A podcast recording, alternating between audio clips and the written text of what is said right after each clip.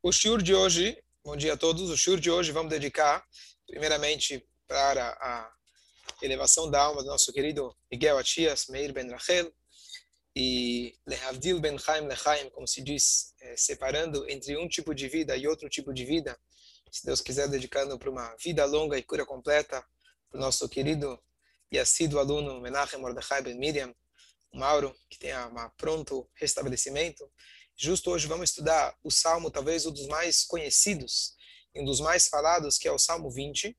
E ele é o Salmo, eu chamo ele sempre de Coringa, porque ele é o Salmo que serve para tudo.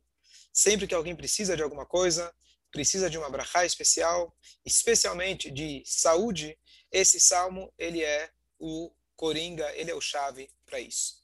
Então, hoje a gente vai começar apenas estudar de forma geral qual que é a ideia desse Salmo, e com certeza, em mérito do estudo, em mérito da gente se aprofundar nele, que Hashem possa escutar as preces, as filote, cada um de nós, Yamcha Hashem biyom como ele começa falando, que Hashem escute-nos no dia da nossa aflição, e Hashem ele possa, se Deus, se Deus quiser, escutar a gente, trazer para a gente refuá, saúde, brachá, parnassá, tudo o que a gente precisa, e o mais importante, que seja Mashiach ainda hoje, se Deus quiser.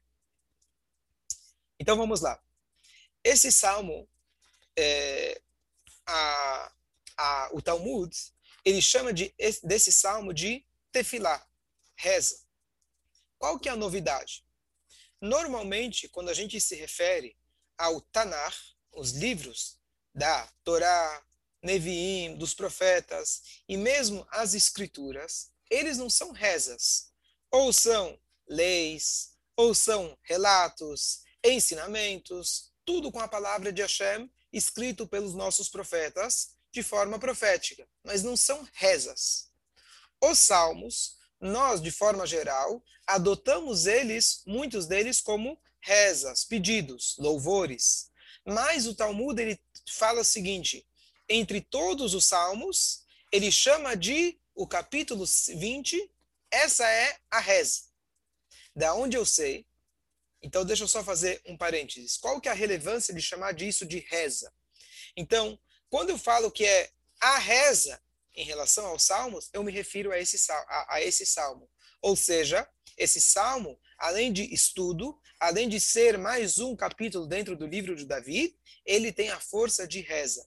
E no sentido mais simples, quando a gente fala de reza, reza é um pedido. E quando a gente fala de pedido, significa eu peço para Deus e espero que ele atenda a minha reza. Então, da onde eu aprendo, da onde eu sei que isso é uma reza? Então, agora eu vou fazer um parênteses, que des, dessa passagem, do capítulo 20, o Talmud, ele ensina para nós a estrutura da nossa reza diária. Então, vamos agora deixar o capítulo 20 de lado e eu vou fazer uma pequena explicação da estrutura da nossa reza. Vocês sabem que, originalmente, a reza nossa era feita sem sidur cada um nas suas palavras. Ok, então vamos lá. Então o que acontece? O, a estrutura, então, originalmente, cada um falava nas suas linguagens. Depois vieram sábios, na época do segundo templo, e falaram: bom, as pessoas não têm a linguagem adequada para se comunicar com Deus. Então vamos estipular uma reza fixa que ela resume todos os pedidos das pessoas. E aí eles fizeram a Amidá. Pronto. A Amidá é a reza é os pedidos, é os louvores, é o agradecimento, e a gente resume tudo que a gente precisa, está lá. Bom, falaram nossos sábios, nós temos uma outra mitzvah todos os dias. Nós temos a mitzvah da leitura do Shema. Então, por que não a gente já emendar o Shema com a Amidá? E a gente já faz um combo. Bom, mas o Shema, os sábios estipularam que eu tenho uma brachá para fazer o Shema. Duas brachot antes, duas depois. Então já vamos juntar. Pô, mas para eu poder me concentrar no Shema, aí eu preciso também uns capítulos de salmo de louvor e assim por diante. Bom, antigamente eles faziam sacrifícios, então preciso fazer a leitura do sacrifício e assim por diante. Então o Sidur ele foi engrossando com o tempo. E aí tivemos finalmente o Sidur como a gente tem ele no modelo atual. Mas só para a gente entender, originalmente a ela era a reza. E ela continua sendo a parte central de toda a reza. Agora, a estrutura da reza, eles colocaram, os sábios colocaram, o Shema Israel antes da Amidá. E entre o Shema e a Amidá, eles colocaram uma benção, que é a benção de, termina com as palavras, Gaal Israel, que Deus, ele redime o povo judeu. Então, o Talmud, o primeiro tratado do Talmud, ele tem várias páginas explicando como que é essa estrutura, que você não pode interromper. Por exemplo, na hora que você fala Gaal Israel, imediatamente você tem que começar a Amidá e assim por diante. Por que isso? Então aqui tem uma regra super importante da gente saber, que é a seguinte. Os sábios, quando eles vêm dar para a gente uma diretriz, apesar que essa diretriz pode ser uma novidade que não existia na época de Moshe, essas novidades sempre vão se basear no pensamento da própria Torá. Então, o que, que eles fizeram? eles analisaram o Tanar. Dentro do Tanar, eles encontraram um capítulo inteiro que ele é só reza. Qual o capítulo inteiro que é só uma reza? Capítulo 20 dos Salmos. Então eles viram lá, bom, capítulo 20 dos Salmos é uma reza. O que, que tem antes desse capítulo? Logo antes desse capítulo, a frase anterior, a última frase do capítulo anterior do anterior ao Salmo 20, termina com as palavras Ihiyu leratzon imrei fi vehegion libi lefanecha Hashem tsuri vegoali. É uma frase que nós falamos duas vezes na Amidá, que a gente pede Ihiyu leratzon, que minhas palavras sejam para a sua vontade, Deus aceite minhas palavras, as palavras da minha boca, é, é, Imreifi, as palavras, as palavras do meu lábio, é, Hashem Tsuri, Deus minha rocha, Vegoali, e meu redentor. Então, a última palavra, antes de começar o pedido, é meu redentor. Essa é a Gemara, esse é o Talmud. O que, que eu queria tirar de toda essa passagem do Talmud? Número um, por isso nossos sábios estipularam que eu tenho que ter, antes da Amidah, de manhã e à noite também aquela brachá de Gaal Israel, eu imediatamente emendo Gaal Israel para logo em seguida começar a Amidá. À noite eu tenho mais uma brachá, mas não vem agora o caso a explicação. E eu emendo imediatamente a Amidá. E agora, e agora a gente volta para o nosso tema, que se eu quiser analisar da mesma maneira que o Talmud ele foi procurar aonde o Talmud achou reza dentro de todo o Tanar, é o capítulo 20. E é nisso que eu queria, nesse ponto que eu queria chegar. Para a gente entender a importância desse salmo. Todos os salmos são rezas, todos os salmos são louvores, todos os salmos a gente já encara eles como reza. Mas dentro de todos os salmos, qual foi aquele que os sábios colocaram e equipararam ele e usaram como base para a Amidá que nós fazemos todos os dias do ano, no mínimo três vezes por dia, se não mais, é o Salmo 20. Então aqui a gente já começa a ter uma noção da importância desse salmo. Esse é ponto número um. Ok? Então, essa é a nossa primeira introdução. Só Vamos deixa... agora Vamos agora, eu vou agora compartilhar com vocês. Hoje eu vou fazer uma, uma leitura. Eu vou compartilhar a tela. A gente vai fazer hoje a primeira leitura dos Salmos. Depois, se Deus quiser, a gente vai reler ele com mais calma. Hoje é só para a gente ter, compartilhar algumas ideias gerais. Lam Natseach Mismor le David. Para o líder, um salmo de David. Uma das coisas que a gente vai discutir hoje é saber o contexto histórico desse salmo. Como eu falei, é, no outro shiur, existem discussões sobre cada um dos salmos, sobre qual momento da vida de Davi, ou momento na história do povo judeu, está se tratando essa, esse louvor, esse pedido, etc. Yancha Hashem beyom tzara, que o Senhor responda na hora da angústia, te responda, quer dizer, Davi está falando para você. Yesagev Hashem Elokei Yaakov, o nome de Deus de Yaakov te mantenha seguro. Ishlach Ezrecha Kodesh, que ele lhe envie ajuda do santuário, o Mitzion e Sadeka, e sustento de Tzion.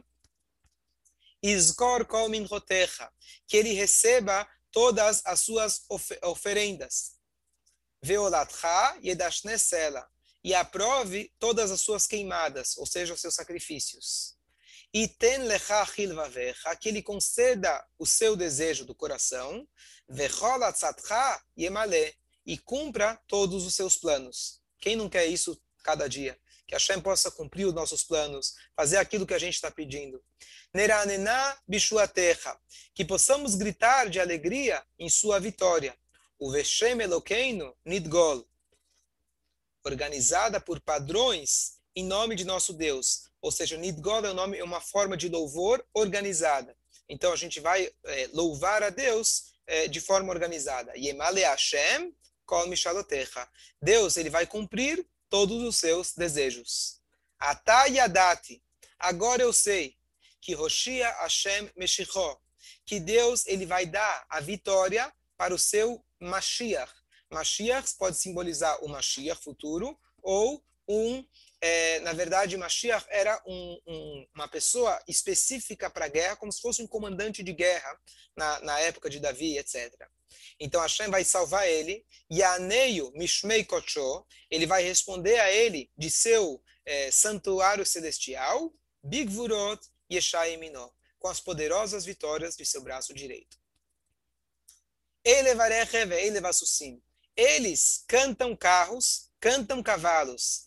Na verdade, eles se apoiam, eles é, ficam, é, eles é, colocam seus olhos nos seus carros, nos seus cavalos. Ou seja, a vitória deles, eles pensam que vem do seu poder físico. Mas nós invocamos o nome de Hashem. Rei Makaro Venafalo, então, como consequência, eles entram em colapso e caem. Mas nós nos reunimos e reunimos forças. Hashem Moshia, Amelech Yaneinu V'yom Koreinu. Ó Senhor, conceda a vitória, que o rei nos responda quando ligarmos. Ligarmos, na verdade, é quando a gente chamar a ele. Okay? Então, aqui a gente só fez uma leitura rápida para ter uma ideia do que o salmo está se tratando. Então, vamos trazer aqui algumas ideias. Número um, esse salmo, já falei na introdução, ele é um coringa, então já fica aqui com uma lição prática. Qualquer momento de dificuldade, é, que a gente precisa fazer um pedido especial para Hashem, a gente quer uma brachá especial, esse salmo ele tem uma segular especial para ajudar a gente. E eu estava lendo, tem várias histórias, relatos de pessoas que foi esse salmo, a pessoa que ele conta que ele escutou do mestre dele é, é, sobre a força desses salmos, e ele, é, ao longo de todo o momento da, da, da, Segunda Guerra, ele passou por Holocausto, e ele se salvou, e ele atribui a salvação dele graças a que ele, para, ele não parava de falar esse salmo o tempo todo. Então, isso é apenas um, um dos. É, claro, cada um pode contar é, histórias e histórias baseado no Teilim de forma geral, especificamente desse salmo. Mais uma explicação técnica e prática. Ontem, antes o Marcelo tinha perguntado. Nós falamos diariamente na, na nossa reza esse salmo, dentro da reza já. Quando que ele é falado? A gente fala ele depois da Amidá, e a gente fala ele depois que a gente fala o Ashrei, e antes de falar o Valetzion, quem está familiarizado com a reza, mas ele está dentro do Sidur. Depois da Amidá.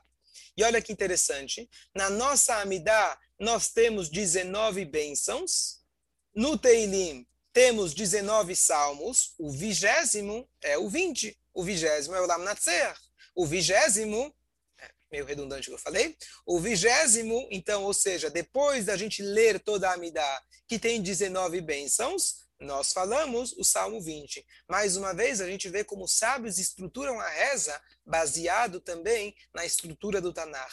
Nada é por acaso. E aproveito aqui para dizer que às vezes tem pessoas que seguem, inclusive tem a orientação que está na Lahá, da gente pular certas partes da reza para poder alcançar o Hazan e rezar com Tzibur, mas sabe, sabemos que isso não é ideal.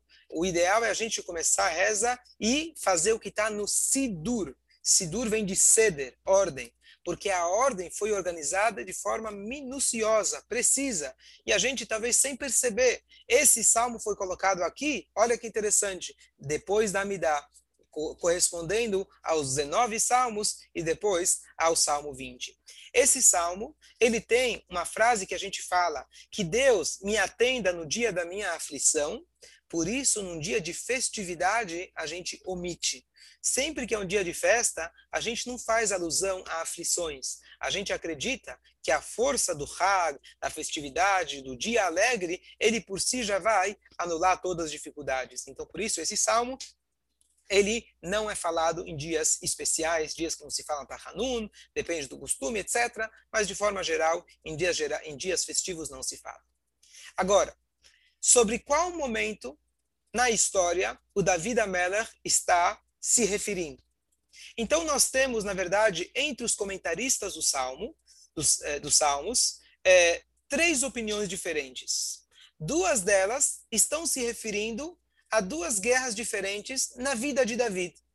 Então, independente agora sem entrar nos detalhes das, das guerras, mas o David tem uma frase que Talmud fala que se não fosse, na verdade, a, a, a reza do Davi, o exército ou o general chamado Yoav, que era super potente, super forte de Davi, nunca teria ganho as batalhas. Ou seja, a reza de Davi, isso que ele fala, Yanha Hashem, que Hashem te atenda, ou seja, ele está rezando pelo seu exército. Então ele ficava na retaguarda, rezando pelo seu povo, e era isso que garantia a vitória deles. E uma das, é, uma das possibilidades, uma das opiniões, se, se trata de uma guerra específica, onde o povo sequer precisou fazer uma batalha. Eles se prepararam para a batalha, eles foram até a guerra, mas a guerra foi completamente milagrosa. E aqui eu queria ler para vocês umas palavras de um comentarista clássico muito, muito bonito, ele se chama Rabendo Bechayai, que isso é, é, remete ao que a gente falou no início do Shur. Ele fala o seguinte, é, em, é, nos provérbios tem um passuk, e aqui a gente já é, já sai daqui com uma lição muito importante, que é o seguinte: Sus mulchan leyom milchama velashem ateshua. Um cavalo pronto para o dia da guerra e para Deus é a salvação. Ele fala o seguinte: peraí, se eu dependo da salvação de Deus, para que, que eu preciso de um cavalo pronto? E se eu tenho o cavalo pronto, para que, que eu preciso da salvação de Deus? E a resposta é muito óbvia. Que a pessoa tem a obrigação, e aqui ele fala uma frase é, é, muito bonita, que ele fala o seguinte, eu vou ler em hebraico, que anes enochal ela bechisaron hatev. O milagre, ele não recai a não ser quando falta a natureza. Vou explicar. Quando eu exauri todas as possibilidades naturais. Eu fiz o que eu tinha que fazer. Eu preparei o cavalo, treinei ele para a guerra, trouxe ele até a guerra. Agora, Lashem Teshua. Agora, a minha salvação, eu jogo ela para Deus. Então, o milagre de Hashem ele não vai vir se eu não comprar o bilhete na loteria. O milagre de Hashem não vai vir se eu não sair de casa para tentar, no mínimo, fazia a minha parte, trabalhar. Ou se for até o médico, tomar o remédio e etc. Então, o milagre só para ele funcionar, para ele acontecer, é quando falta a natureza. Ou seja, quando eu fiz tudo que eu podia pela natureza, agora o milagre ele pode acontecer. Não que Deus não tenha a força de fazer milagre independentemente, mas esse foi o, o projeto divino. Susmuhan, você tem que ter o cavalo pronto, Velashem Ateshua, e Deus vai trazer a salvação. Então, por isso, é, essa, essa, é, é, essa, essa, na verdade, é o, é o, segredo da nossa vida. Nós, judeus, a gente não fala, Tó Hashem, eu jogo para você. Não, eu faço o que eu tenho que fazer e eu jogo a minha confiança totalmente na Yeshua de Hashem. Às vezes o que eu tenho que fazer é algo mínimo, às vezes é uma ligação, às vezes é uma pequena tentativa, e com isso já é suficiente. Esther está chegando Purim. O que, que ela fez? Ela foi até o rei e pediu uma festa. E ela falou e contou a história. Ela estava fraca, ela estava ela tava magra, ela estava feia, provavelmente, ou iria ficar feia, porque ela jejuou por três dias. Mas ela falou: Eu tenho que fazer a minha parte. Então aqui a gente já tem uma Dica importante, quando a gente faz esse salmo, que nós não podemos abrir mão e esquecer de fazer a nossa parte no campo físico, mas depois disso, a gente joga completamente a nossa fé e a nossa confiança em Hashem. E é isso que o Passuco fala, isso aqui é tão lindo. Eles confiam nas carruagens, ou seja, traduzindo para os dias de hoje, seriam os tanques de guerra, os cavalos seriam a infantaria, a bomba atômica, a tecnologia, os Estados Unidos, os países aliados, os governadores, os países fortes. Isso é o que eles acreditam. Vanachnu, a nossa fé, Beshem Hashem Elokeinu. A gente chama, clama em nome de Hashem. Essa é a nossa única segurança. Claro, temos que fazer o possível para a gente se proteger. E assim também em relação ao nosso sustento. Muitos pensam que o trabalho, na verdade, o sucesso é, a, é, é o resultado da minha da minha inteligência, da minha capacidade, do meu poder, do meu esforço. Sim, você tem que se esforçar. Você tem que usar a tua capacidade e inteligência que a Hashem te deu.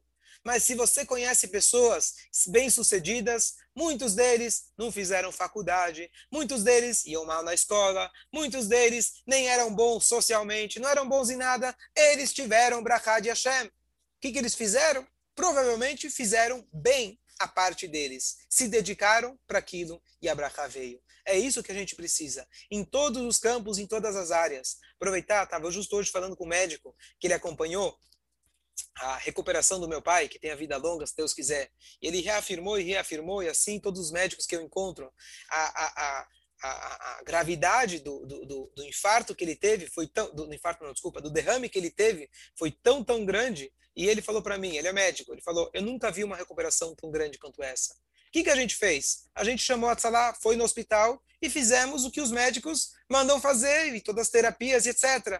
Claro, muita dedicação, muito empenho da minha mãe, etc. Mas está nas mãos de Hashem. É o Teilim que a gente fez, é a reza, é os méritos, etc., que garantem uma recuperação que os médicos não conseguem explicar. A gente precisa fazer a nossa parte, mas o sucesso isso vem completamente de Hashem. E isso é algo que a gente precisa colocar na nossa mente todos os dias.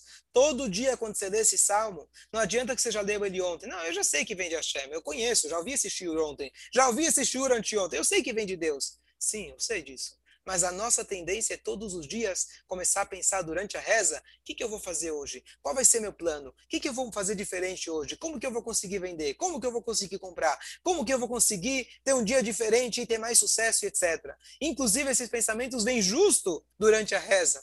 Então, por isso, a gente precisa se lembrar todos os dias que na hora da reza é para você se concentrar. Na hora da reza, é para você prestar atenção nas palavras. E, a, e, a, e as ideias e, e, os pensamentos, etc., eles têm que vir não durante a reza. Eles aparecem durante a reza. Mas você tem que afastar eles, porque a gente tem que pedir para Hashem que esse é 99,9% de tudo aquilo que a gente vai ter como resultado. 1% ou 0,1% é aquilo que a gente faz. Eu vou concluir só com uma, uma, um, um que não é a interpretação literal do Passuk, mas é uma, uma piada, mas que cabe muito bem.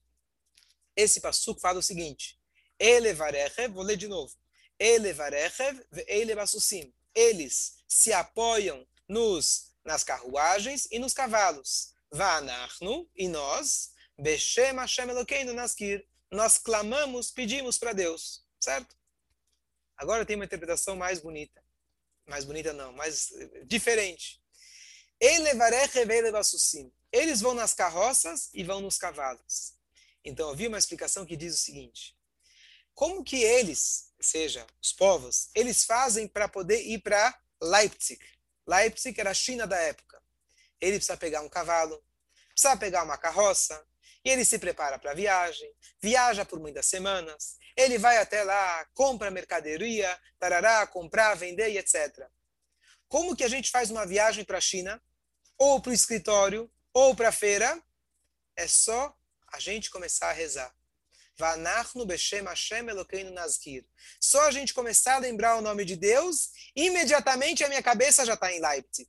Eu não preciso de carroça e carruagem. É só começar a rezar, minha cabeça imediatamente já está na China, já está no trabalho, já está nos meus projetos. É só você começar a rezar imediatamente, você não precisa pegar carro, não precisa pegar nada, do lugar onde eu estou rezando, isso já começa a funcionar, minha cabeça começa a funcionar. E óbvio que é uma piada, porque a gente espera que isso não aconteça. A gente espera que, justo pelo contrário, que você possa se dedicar durante a reza e afastar esses pensamentos. Mas o pensamento é válido para a gente lembrar que durante a reza a gente precisa de concentração total, pedir para Hashem e, se Deus quiser, na próxima aula a gente, a gente continua lendo mais detalhes de cada, de cada um dos versículos e aproveitar e novamente pedir para Hashem, Refuash Lemah, para Menachem, Mordechai, Ben Miriam, pronto restabelecimento e que o Mordecai, que está tentando muito ajudar, ele está fazendo a parte dele e que, se Deus quiser, ele só fazendo a parte dele, Deus vai com certeza fazer o resto para que tenhamos, se Deus quiser, as melhores notícias possíveis.